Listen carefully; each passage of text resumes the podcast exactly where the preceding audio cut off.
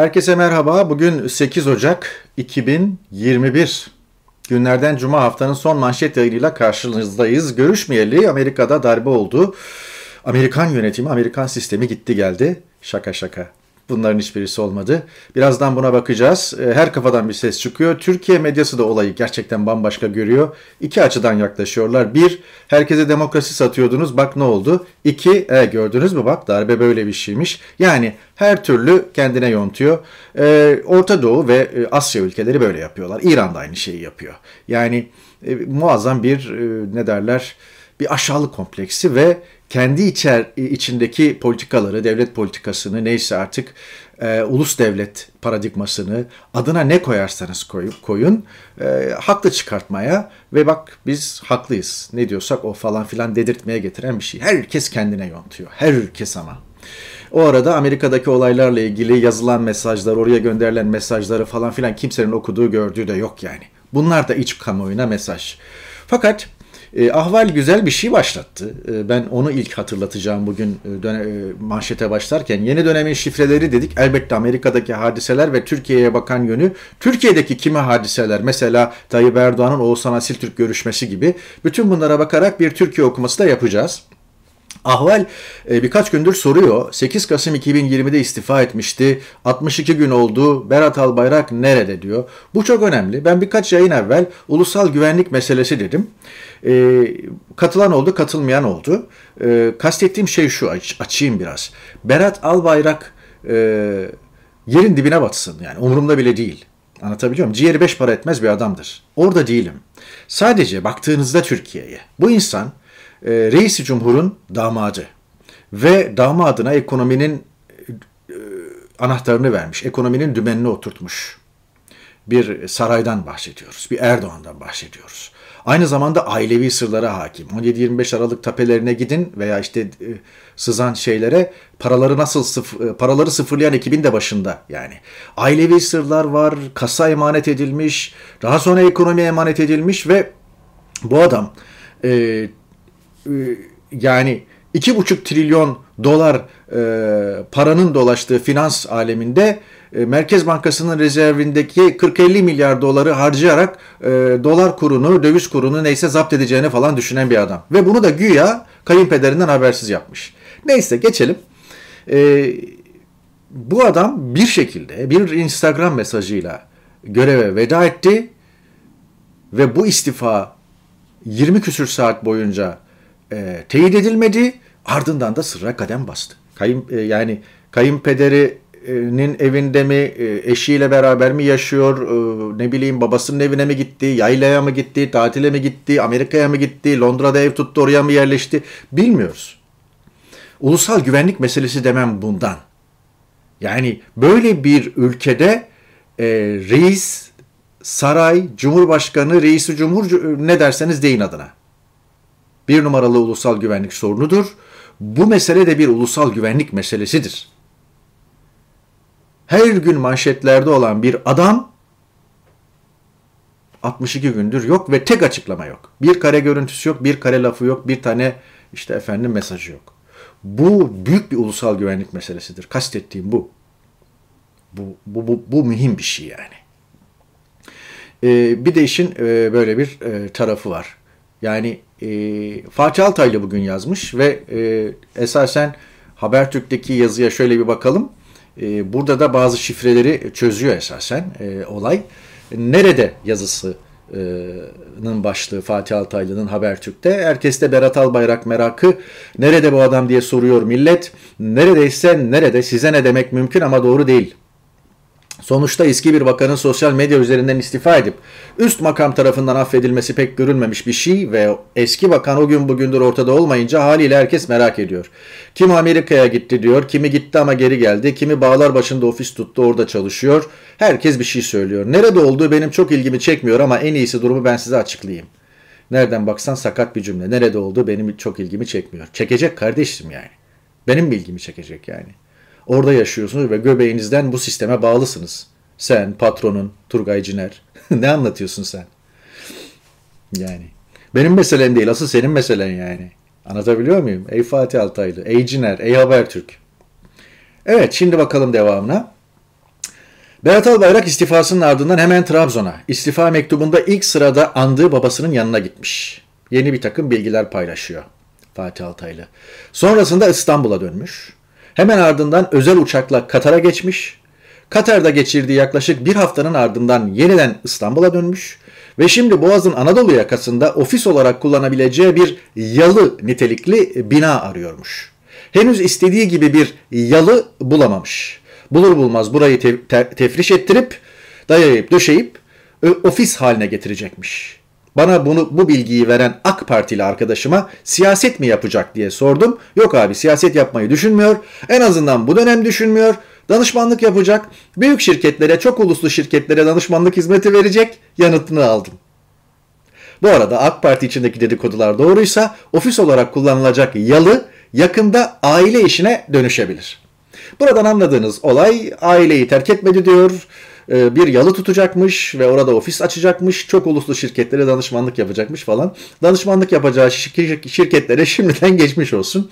O arada aile derken evlilik devam ediyor mu acaba? Bu da sorulması gereken bir sorudur. Ha özel hayat falan demeyin. Burada özel hayat yok.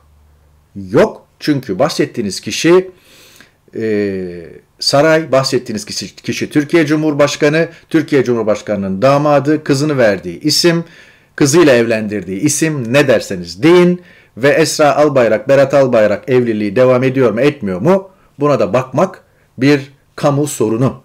Kusura bakmayın. Bu bir özel hayat değil yani. Bu Tarık Toros'un evliliği falan gibi filan bir olay değil yani. Onu da belirtelim. Hadi bakalım. İşte yeni bilgiler. Şifreleri çözün. Katar, Trabzon, İstanbul, Yalı. Aile işi. Evet. Boğaziçi ile devam edelim. İbrahim Özdabak karikatürü esas zihinlere kelepçe. Evet.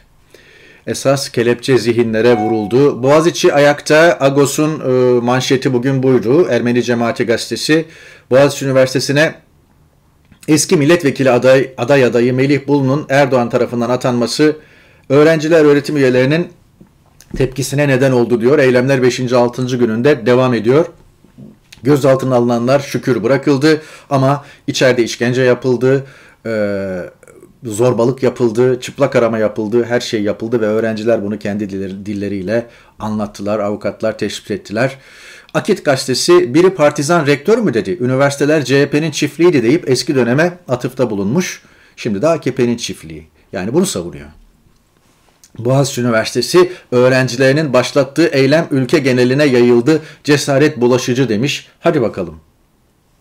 Hadi bakalım. Cesaret bulaşıcı. Ama şuradaki küçük kutuya da dikkatinizi çekerim. Tankları artık polis yürütecek. Çok enteresan bir başlık atmış Yeni Yaşam. Güzel başlık beğendim okuyalım. En demokratik eylemleri bile polisiye yöntemlerle bastırmaya çalışan hükümet bu konuda yeni bir adım attı. Geçtiğimiz aylarda toplumsal olaylara müdahale için merkeze bağlı hazır kuvvet kuran iktidar, şimdi de yönetmelik değiştirerek TSK'nın silah ve taşıtlarını polis ve MIT emrine verdi. Polis ve MIT bu silahları toplumsal olayları bastırmada kullanabilecek. Boğaz içinden korkunun nedeni bu ortamda bile direnmenin mümkün olduğunu göstermeleri, onları yalnız bırakan muhalefet utansın demiş Ergun Babahan. Çok haklı. Yani ona öyle diyor baskıladık, öyle diyor artık steril bir ortam oluşturduk ki filan yani medyasıyla, polisiyle, şunla bunla, üniversitesiyle. E yani hala millet direniyor, hala eylem yapıyor, hala baş kaldırıyor. İktidarı şaşırtan biraz da bu. Ergun Babahan o açıdan haklı.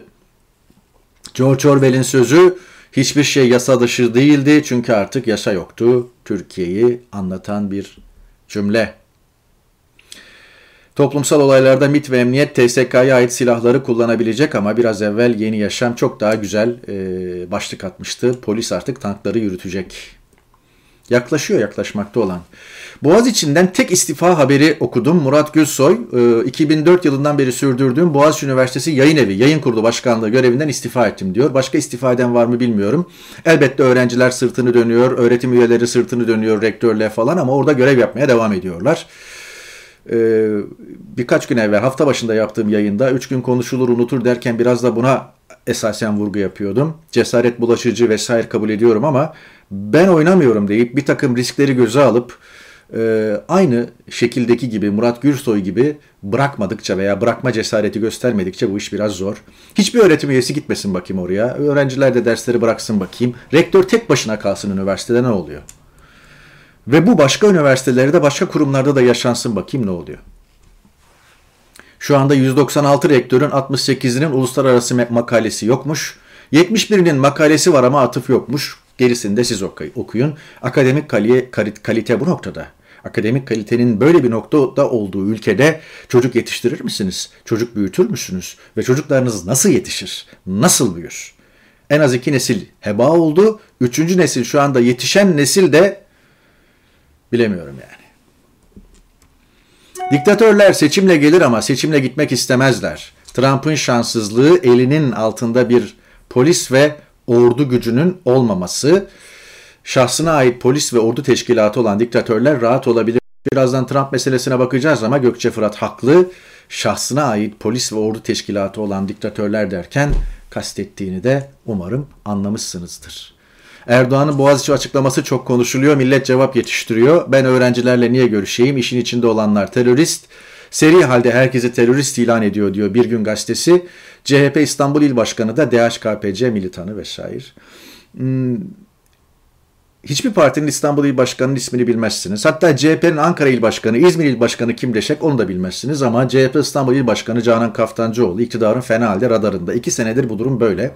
2019 e, belediye seçimleriyle iktidarın kara listesine girdi ve iktidar bir şekilde o kaleyi düşürmeye çalışıyor. Sadece onu değil Ekrem İmamoğlu da tabii. Ve e, bu gidişle başarılı olacak.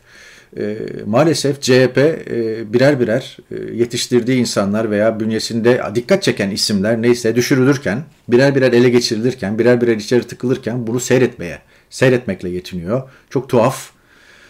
Canan Kaftancıoğlu Boğaziçi'ne giden görebildiğim tek CHP'liydi e, Kemal Kılıçdaroğlu dahil hepsi tweet atmak veya işte videolu mesaj paylaşmakla yetindiler.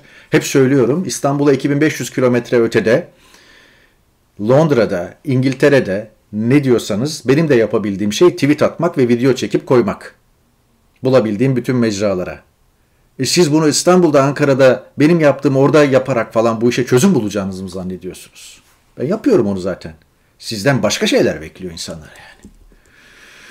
Asil Türk ziyareti çok konuşuluyor. Yeni Şafak gazetesi, e, bütün gazeteler birinci sayfasında görmüş ama Yeni Şafak'ı özellikle gündeme getirdim. Yani özellikle aldım. Yaklaşık bir saat süren nezaket ziyaretinde siyasi meseleler gündeme gelmedi diyor. Nereden biliyorsunuz? İçeride miydiniz? Siyasi meseleler gündeme gelmeyecek. Recep Tayyip Erdoğan Oğuzhan Asil Türk'ü evine gidip ziyaret edecek. Hem de sivil plakalı bir araçla kimseye göstermeden veya dikkat çekmeye çalışmadan falan. Sonra da bu fotoğrafı özellikle servis edecek filan siyaset gündeme gelmedi. Milli Gazete bile görmüş. Cumhurbaşkanı Erdoğan'dan Asil Türkiye nezaket ziyareti diye.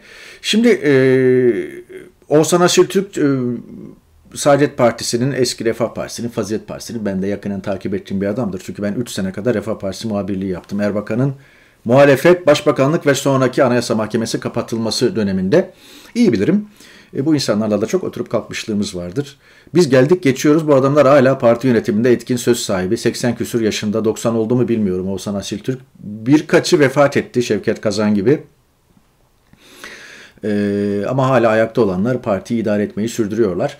Ee, Saadet Partisi e, e, o e, Saadet Partisi Genel Başkanı değil Temel Karamollaoğlu ile arasında kimi zaman görüş ayrılıkları bulunduğu ifade ediliyor Oğuzhan Asil Türk'ün. Temel Karamollaoğlu ile görüşemediği için Tayyip Erdoğan Oğuzhan Asil Türk'e gitti. Ve ittifaka davet etti. Tek yaptığı bu ki zaten bugün Cuma çıkışında yaptığı açıklamada da bunu söyledi e, Cuma namazı çıkışında yaptığı açıklamada e, ittifakı geliştirmeye çalıştıklarını ve partilerle bunun için görüştüğünü söyledi. Dolayısıyla biraz evvelki siyaset konuşmadılar. Yeni Şafak'ın üfürdüğü şeyde e, Erdoğan'ın ağzından yalanlanmış oldu. Bazen gazeteler kraldan fazla kralcı oluyorlar yani. İki, e, sadece As Asil Türkiye'de görüşmedi Erdoğan. E, e, genel başkanın ismini bile bilmezsiniz. Demokratik Sol Parti Genel Başkanı'nı, Hüdapar Genel Başkanı'nı falan e, saraya davet etti, görüştü. Pek, pek çok böyle görüşme yapıyor. Devlet Bahçeli işte evinde ziyaret etti. E, çok sıkıştı ve e, neticede şeyi da genişletmeye çalışıyor. Yani Millet İttifakı denilen ittifak ittifakta CHP'yi yalnız bırakmaya çalışıyor. İyi Parti'yi de yanına çekmeye çalışıyor ve Millet İttifakı içindeki bütün unsurları Saadet Partisi dahil, DSP dahil filan hepsini yanına çekmeye çalışıyor. Hamle bu. Başka bir şey değil. Seçim hamlesi e, ve ittifakları e, konsolide etme hamle hamlesi. Böyle bakmak lazım. E, bunun e, çözülecek bir şifresi de yok. Kilit kişi bugün Sözcü'ye de bu şekilde birinci sayfadan haber olan esnaf ziyaretlerini devam ettiriyor yurt genelinde ve üzerime bir şey düşerse yaparım ben. Yani hani kendi adaylığımda ısrar etmem falan gibi açıklamasıyla da dikkat çekiyor. Meral Akşener İyi Parti Genel Başkanı Meral Akşener'i ikna ederse Millet İttifakı muhalefet bloğu diye bir şey kalmaz. Meral Akşener'i ikna edemezse Millet İttifakı Tayyip Erdoğan'ın uykusunu kaçırmaya devam eder. Destek alamadık, borcu olmayan esnaf yok diyen de e, Akşener'in e, ziyaret ettiği bir e, giyim mağazasının e, sahibi. Yer Ankara Beypazarı ve Nallıhan ilçeleri. Halkın gündemi salgın ve işsizlik demiş bir gün. Aynen öyle ve esasen e, halkın gündemi çok yakın bir gelecekte e, sadece salgın olacak anlatacağım. Kuraklık çantası şu deprem çantasının yanına koyarım. Latif Demirci karikatürü. Evet kuraklık kıtlık kapıda bunu da hep söylüyorum ama işte görüyorsunuz bu Milliyetçi Hareket Partisi'nin yayın organı Türk, Türk, Türk Gün Gazetesi aşı genelgesi gönderilmiş 81 ile aşı yok genelgesi var. E, aşı krizi bitmiyor. Türkiye Çin'e mahkum mu? Yusuf Dereli incelemesi var. E, TR724'ün manşetinde okuyun bunu.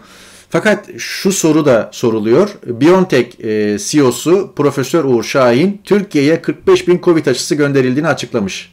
Ahval soruyor 25 bin aşı nerede, kimlere yapıldı diye. Evet nerede? Alınan bilgi şu ki, tabi teyit etmek çok zor, duyum bu e, AKP zirvesinde dağıtıldı ve yapıldı. Yani Çin aşısı, Çin aşısı için onay sürecini başlattık. 60 yaş üstü için de engel yok demiş Sağlık Bakanı. Neye göre, kime göre? Dediğim gibi gazeteler olmayan aşı üzerinden haber yapmaya ve e, Sağlık Bakanlığı'ndan daha e, ne derler milleti oyalamada başarılı olduklarını göstermeye çalışıyorlar. Trump'ın son çırpınışları fayda etmedi. Şimdi e, bakacağız buna. Sefer Selvi karikatürü e, güzel bir e, karikatür. Şimdi buna bakacağız ve onunla e, manşeti yavaş yavaş noktalayacağız. E, Joe Biden seçildi biliyorsunuz e, fakat 3 Kasım'dan sonra e, Trump'ın kolay kolay bırakmayacağı anlaşılıyordu ve Trump taraftarları kongre baskınıyla gerçek yüzlerini gösterdiler. Daha doğrusu Trump'ın e, işaret ettiği e, çerçevede hareket ettiler. Çok şey konuşuldu, anlatıldı. E, bütün analizleri okuduğunuzu e, ve bilgileri paylaştığınızı varsayarak e, uzun bir atlama yaparak sadece bir iki soruya dikkat çekmek istiyorum. Trump şu anda bitik bir lider e, ve bu kongre baskını olmasaydı belki iddiasını 2024 seçimlerine kadar sürdürebilirdi. Enteresan bir şekilde kongre baskınından sonra tüm Beyaz Saray çalışanları, bazı bakanları hatta artık düne kadar sadık olan kendisine başkan yardımcısı Pence bile terk etti kendisini. Ve şu anda yargılanacağı, e, bunun hesabını ağır ödeyeceği ve artık Cumhuriyetçi Parti dahil bütün siyasi ve toplumsal desteğini kaybettiği falan konuşuluyor.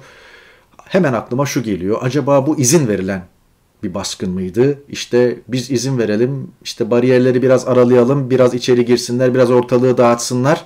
Ondan sonra da biz Trump'ın hakkından böyle geliriz falan diyen Amerikan sistemi bu açıdan böyle bir strateji mi güttü bilmiyoruz. E, bu bir teori, komplo teorisi değil, bu bir teori, siyasi bir teori. ITV News'tan getiriyorum görüntüleri ekranınıza. Bu bir teori, e, fakat komplo teorisi değil. E, ikincisi e, bunu ispat etme şansımız yok. Bunun bunu buna itiraz edenler şunu söylüyorlar. E, Kongre polisi e, zayıftı. E, Washington polisi de e, zayıf. Yani e, on binlerce kişi bir araya gelmişler. Nasıl engel olacaklar? Bu konuda ulusal muhafızlar veya ordu devreye girmeliydi. Onun emrini de verecek kişi başkandı. Başkan böyle bir emri vermediği için veya vermekten kaçındığı için de bu olaylar oldu. Tamam akla e, mantığa uygun gibi gelmekle beraber bu kadar istihbarat çalışması var. Bu kadar e, Facebook'larda şurada burada örgütleniyor bu kitleler. e, Trump 6 Ocağı işaret ederek defalarca tweet atmış. O gün orada miting yapmış, kongreyi işaret etmiş filan falan. Bütün bunlar olduktan sonra istihbarat, güvenlik vesaire uyuyor muydu Trump'a rağmen? E, ya da her şey işte Trump'a bırakılmış, e, gerisi selamet falan mı dendi bilemiyoruz. Ben bunun üzerinde duruyorum. İkincisi e, mesele Trump'la başlayıp biten Trumpizm diye geçiştirilecek bir konu değil. E, Trump belki bitti, belki bir daha kafayı kaldıramayacak ve bundan sonraki hayatını yüzü yerde bir şekilde e, davalarla boğuşarak geçirecek. Ama bu olay e, Amerika'da bölünmenin, Amerika'da gelir e, adaletsizliğinin, Amerika'da özellikle ekonomiyle alakalı bir takım sektörlerde otomasyona geçilirken ve işsizlik hatta kalıcı işsizlik baş gösterirken onlara yeni bir alternatif bulunamamasının sonucu. Dolayısıyla Trump gelir gider ama bu kitlelerin bu kitleleri çekip çeviren yarın öbür gün Trump'tan sonra çekip çevirecek bir başkası e, rahatlıkla bir sonraki seçimi alır, demokratları devirir. E, mesele kronik, mesele e, orta kademe eski Turgut Özal'ın orta direk dediği e, kitlenin artık kalmaması ve insanların fakirleşmesi, kalıcı işsizlik sorununun baş, gö baş göstermesi ve insanların artık geleneksel medyayı, geleneksel hükümetleri, geleneksel politikacıları, geleneksel akademisyenleri rejimin e, veya küresel sistemin birer sözcüsü olarak görmeleri ve onlara inanmamaları, bambaşka bir gerçeğe, bambaşka bir e, doğruya, bambaşka bir bilgiye inanıyorlar ve bu insanlar Amerika'nın bir ucundan günlerce yol kat ederek Washington'a geliyorlar. Tamam Trump onları etkiliyor söylemiyle. E, tamam e, bir takım medyaya inanmıyorlar, bir takım siyasetçilere inanmıyorlar. Farklı bir doğruya inanıyorlar, alternatif bir doğruya e, inanıyorlar. Ama o insanları evlerinden, çiftliklerinden çıkıp 24 saat, 36 saat kamyonlarıyla, pikaplarıyla, araçlarıyla belki dönecek parası yok. Washington'a götüren neden Tek başına bu değil. Tek başına Trump değil. E, ve bu sorun gittikçe kalıcı bir şekilde maalesef e, etkisini hissettiriyor. Bir diğer konu da elbette hmm, beyazların, ırkçı beyazların, faşist beyazların Auschwitz kampı yazmış göğsüne. Yani Nazi kampı. Yahudilerin gaz odalarına doldurulduğu kamptan bahsediyorum. O insanların e, elini kolunu sallayarak kongre binasına girmesi, polisin, güvenlik güçlerinin aşırı müsamahası, Biden bile dikkat çekti buna. Siyahlar böyle bir şey yapsaydı uygulama farklı olurdu diye. Evet. Ben bile yakın zamana kadar bu siyah meselesinin falan bittiğini düşünürdüm. İzlediğimiz filmlerin, belgesellerin, dizilerin de etkisi vardı bunda. Ama e, çok kronik bir sorunmuş. E, nesilden nesile tevarüs edilen, miras kalan bir meseleymiş babadan oğula. E, geçen bir meseleymiş. Oradaki insanların yaş ortalaması 25, 30, 35. çözülmemiş bu sorun yani ve çözülecek gibi de görünmüyor. E, önümüzdeki iki sene e, yeni Amerikan yönetimi gerek Temsilciler Meclisi'nde gerek Senato'da. Temsilciler Meclisi ile Senato'yu birleştirdiğinizde kongre oluyor. İşte o biraz evvel basılan çatının altında e, kongre üstünlüğü var e, ve her şeyi yapabilir. E, başkanlık da onlarda, başkan yardımcılığı da onlarda, temsilciler meclisi de onlarda, senato da onlarda. Bu iki senede atacağı adımlar bundan sonrası hakkında umut verici olabilir. Amerika ve dünya açısından e, diyelim ve e, Joe Biden-Kamala Harris ikilisinin ilk iki yılını izlemeye alalım. Yeni dönemin şifrelerini çözmeye devam edeceğiz. Bununla başladık ama bununla bitmeyecek. Bir sonraki yayında görüşmek umuduyla hoşçakalın. İyi hafta sonları.